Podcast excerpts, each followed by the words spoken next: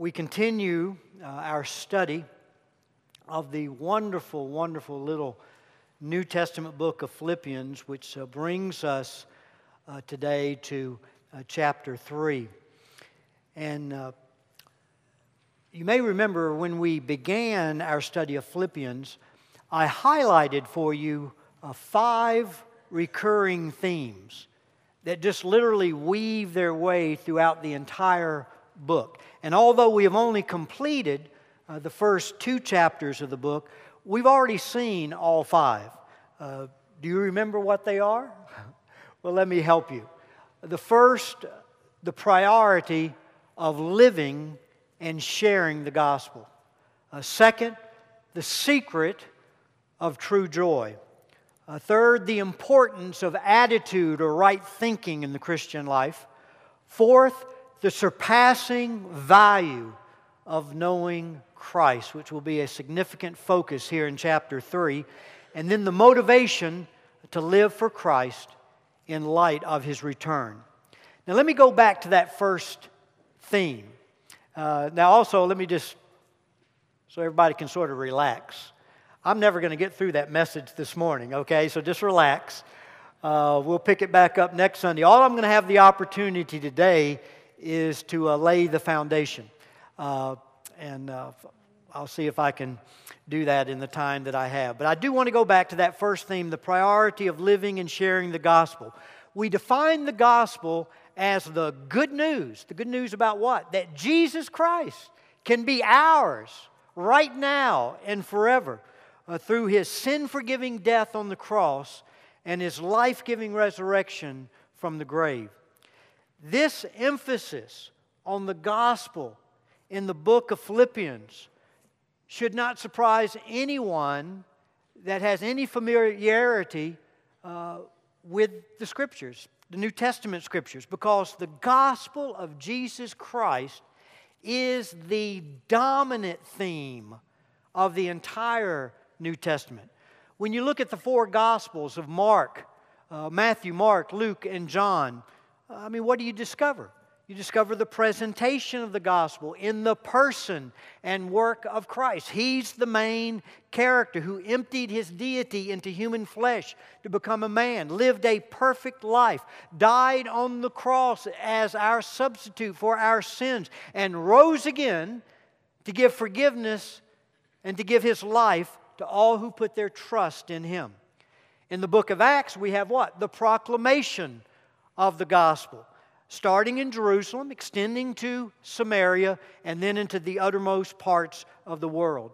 When you come to the epistles of the New Testament, we have the exposition, the illumination of the gospel to enable believers, you and I, to be able to see, to appropriate, to enjoy uh, all that we possess in our relationship with Christ. And then in that relationship, to be empowered to live and to share the gospel of Jesus Christ before others. Then in the final book of the Bible, the book of Revelation, we have what? The culmination of the gospel as Jesus establishes a new heaven and earth with his redeemed church, his bride, at his side to reign and rule with him throughout eternity. But right along, now that's the dominant theme of the entire New Testament, the gospel of Jesus Christ. But right along with that dominant theme of the gospel is a corollary theme that runs also throughout the entire New Testament. Having clearly set forth the gospel, every one of the writers of the New Testament are concerned that people have the proper faith response to the gospel and experience authentic salvation. Therefore, the New Testament constantly challenges professing believers to examine themselves to determine if their faith is genuine. This begins when John the Baptist confronts the religious Pharisees who thought they were God's favorites and on their way to heaven. He said, You brood of vipers, who warned you to flee the wrath to come? Therefore, bring forth fruit in keeping with repentance. And then you don't have to go much further. You get to the Sermon on the Mount, And there at the end of the Sermon on the Mount, Jesus says, Not everyone who says to me, Lord, Lord, will enter the kingdom of heaven, but he who does the will of my Father who is in heaven. Many will say to me on that day, Lord, Lord, did we not prophesy in your name, and in your name cast out demons, and in your name perform many miracles? And then I will declare to them, I never knew you. Depart from me, you who practice lawlessness. Notice, according to Jesus, there will be not just a few, but many people who think they know him, who think they're on the way to heaven, but they are deceived. They call him Lord. They do acts of service in Jesus' name. No one will be more surprised than they are when Jesus shuts the door to heaven and they are cast into hell. Jesus also gave the parable of the wheat and the tares to illustrate wherever God plants the true, the devil is what? Planting the false. Right alongside of true believers, there's always going to be counterfeit, counterfeit believers who have a false sense of assurance. When you come to the book of Acts, chapter 8, we find a man named Simon Magus. He made a public profession of faith. He was baptized. He continued on with uh, Philip and some of the other followers of Christ. But in the end, we discover that his profession was false. He was deceived and he became a deceiver. Early church tradition named Simon as the founder of what later came to be known as Gnosticism, one of the greatest heresies in the history of the church. Simon even later claimed to be deity, to be God himself. The epistles are literally filled with warnings about false assurance of salvation. Paul constantly is contrasting the truth over against its counterfeits. He warns of those who profess to know God, but by their deeds deny Him. He talks about those who have a form of godliness, but they deny its power. Paul exhorted the members of the church at Corinth to test yourselves to see if you are in the faith. Examine yourselves. James describes the dead faith of those who have nothing more than a head knowledge about Jesus, who give an intellectual assent to Christ, but they're living fruit, a fruitless life. Peter and Jude, they both expose false teachers that infiltrate the church and lead people to a counterfeit faith. John wrote his first epistle to distinguish genuine Christianity from its counterfeits.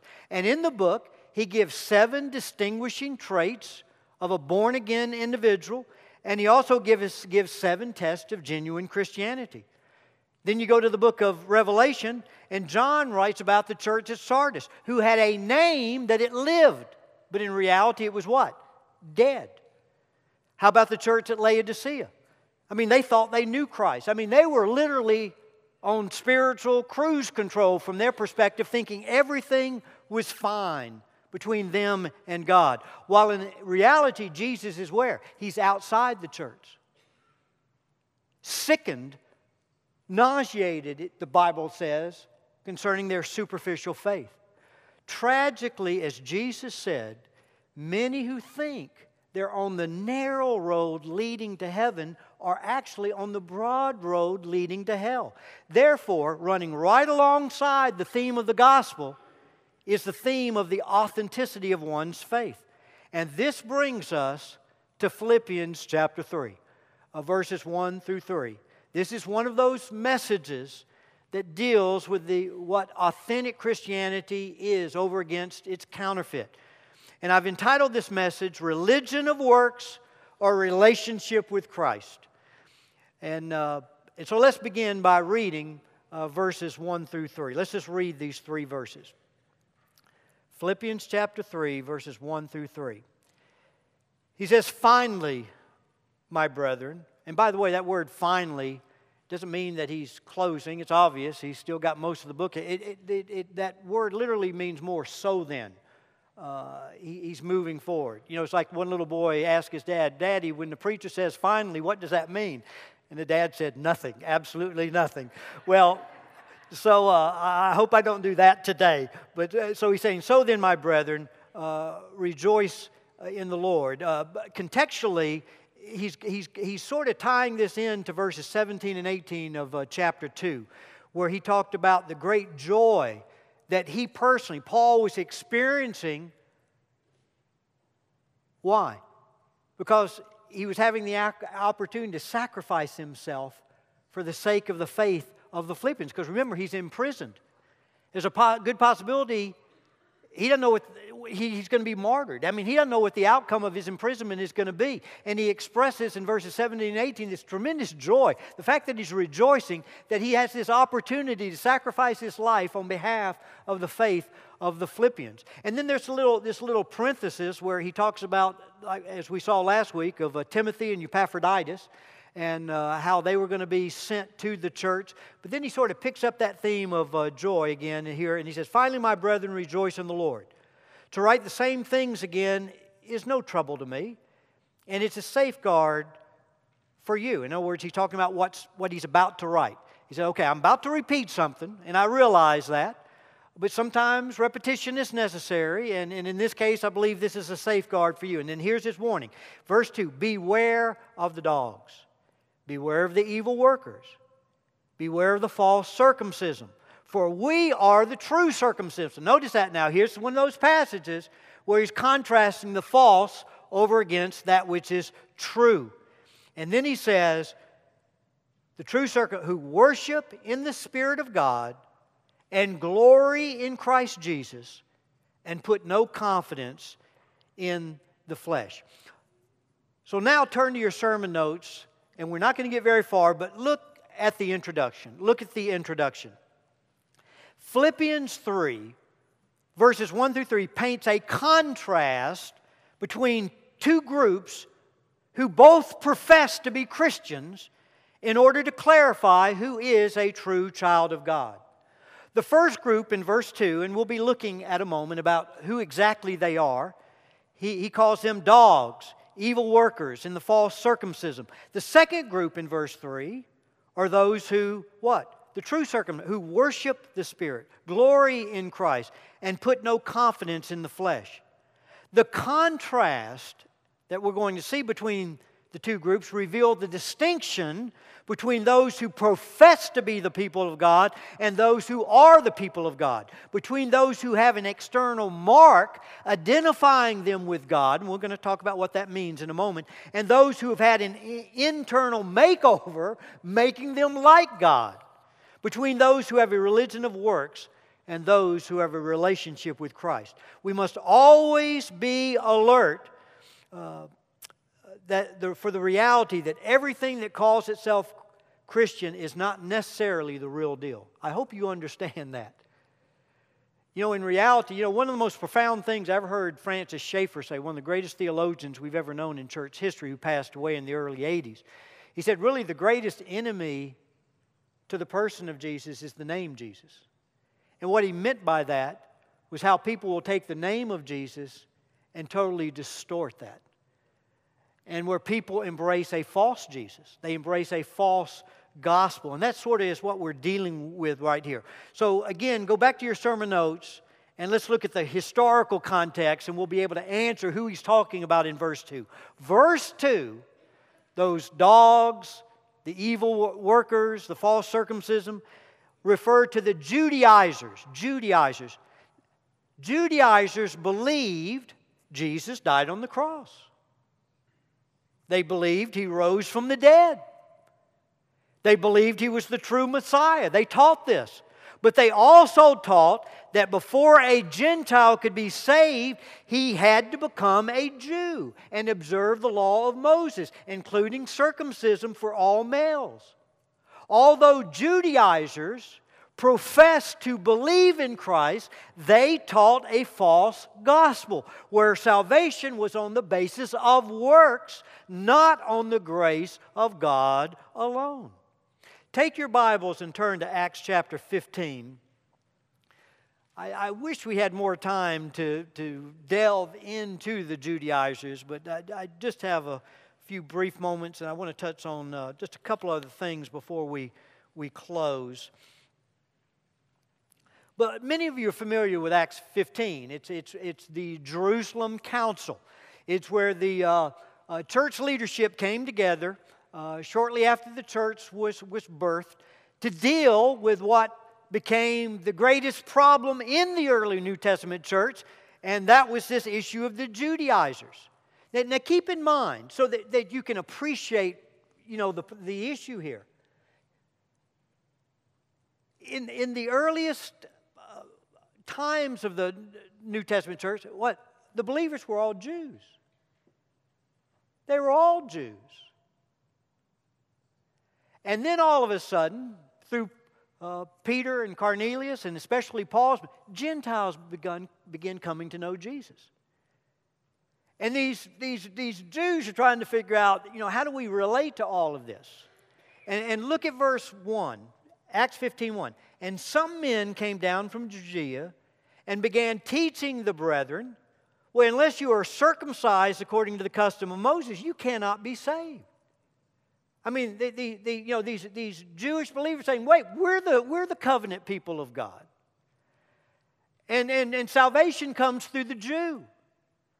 And so, you know, you, you, you Gentiles, we, we, we, we appreciate, you know, your, your, your belief, your faith in Jesus, but hey, you can't be saved unless you first become a Jew, unless you become circumcised. Look down there at verse 5. But certain ones of the sect of the Pharisees who had believed stood up saying, It is necessary to circumcise them and to direct them to observe the law of Moses. So that's the historical background. And, and although we may not be dealing with Judaizers today, we may not be dealing as Gentiles with those who come to us and say, hey, Andy, you need to be circumcised to be saved.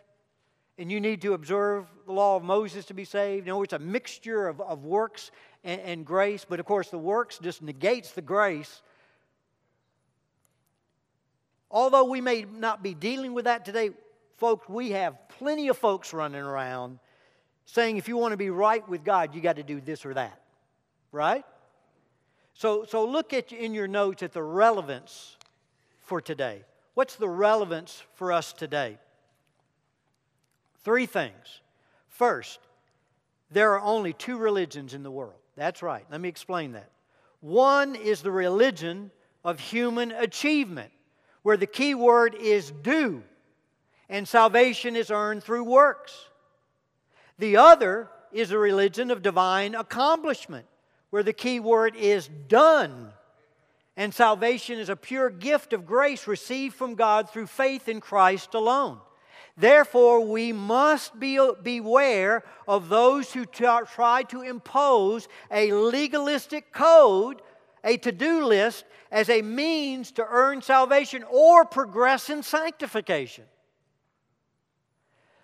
Now, think about that. That's, that's, a, that's a somewhat a staggering statement. You can take all the religions of the world. You, you, know, you, you put authentic, authentic Christianity right here.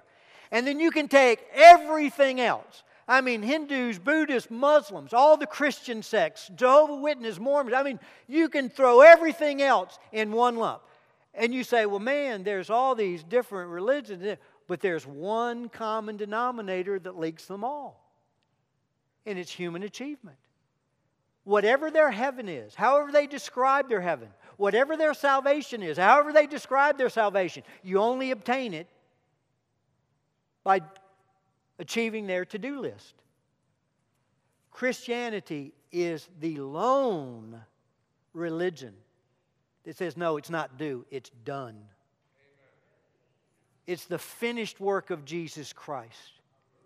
And it's putting your trust and what He accomplished for you, receiving that as a free gift of grace through faith. Look at the second relevance. And this is what I'm most excited about in this text, and won't even be able to touch on it today. It'll be next week. Philippians 3 3 may be the most concise definition of an authentic Christian in the entire New Testament. I personally believe it is the most concise definition of an authentic Christian in the entire New Testament. This, this is just a staggering statement as he describes a true believer, calling them the true circumcision, who worship in the Spirit of God, glory in Christ Jesus, and put no confidence in the flesh. And then the third rele- relevance for today in this met is let me just use that passage, 2 Corinthians 13 5. Test yourselves to see if you are in the faith. Examine yourself. So as we go through this message next week, you need to ask it do I have a religion of works or do I have a relationship with Christ on the basis of grace through, through faith alone? And I'm, I would love to go on, but I think we just need to stop uh, right there. I was hoping to get a little bit further uh, today, but that at least gives us a foundation. You know, the, you know to help you see the, the, what are probably what are probably the two most dominant themes in the entire New First, the, the most dominant theme, the gospel of Jesus Christ, and running right along with that, this matter of authenticity, of having a genuine faith, and then coming to this passage and realizing that's exactly what Paul is doing. He's saying, you know, you need to be careful. There, there, there is the counterfeits out there, and you want to make sure that you don't get swayed uh, from that which is true and you begin to embrace error and lead others to do that. And also, as we go through this, let me just say this and then we'll move into the invitation. Let me just say this is not only going to apply to salvation, but sanctification. Uh, really appreciate uh, one of our elders, Alan. We, we, were, we were talking about this in uh, our elders meeting uh, the other night, and, uh, and he was talking about years ago, uh, a much older believer that uh, was greatly respected. He actually said to Alan, he said, You know, Alan, this matter of justification, when you came to know Christ, that was all Jesus. But now that you know Jesus, Alan, this matter of growth and now it's all about you and your efforts and what you do. And folks, there are many believers that have fallen into that trap that although they've come to know Christ through faith, they've received that free gift of God's grace, now they think going forward, you know, it's all on them. And uh, we'll deal with that as we go forward as well. So it's, we, we go into the invitation. I know this has been a, a, a much different service uh, today, especially with the emphasis on Memorial Day and the fact of only being able to lay this foundation. Uh, but we have laid this foundation. Uh, You've heard what the gospel is. It is the good news. The good news about what? Jesus Christ. What about Jesus? That he can be yours right now and forever. Right? Through his death, sin forgiving death on the cross, and his life giving resurrection from the grave. And possibly God has, in his providence, has supernaturally brought you in here this morning, and you do not know him and you've heard the truth and you've heard Jesus' love for you and what he did for you. And I would invite you uh, to put your trust in the only Savior that can bring you salvation, and that's Jesus. The one who died for you rose again. And so make your heart his home as you invite him in to forgive you of your sins, take control of your life. And then for you that are believers, we've just set this stage. Would you, would you just, during this time of invitation, would you just say, God, as we go forward in this truth, will you speak to me? Lord, I, I just want to say right now, I, I want to use this as an opportunity to test my faith, to come to the assurance that it's genuine. Or if not, then to make things right and to embrace the truth. So just, just, just expose your heart before God and say, Lord, as we go forward, just speak to my heart. Either driving home that, yes, you're the real, I'm the real deal, and I know genuine salvation. Or, if it's the other, that you'll have the opportunity to come uh, to the truth. So please stand and uh, join us in our invitation. If you've been visiting, looking for a church home, we'd love you to come forward to unite with our church. So you just be obedient to the Lord.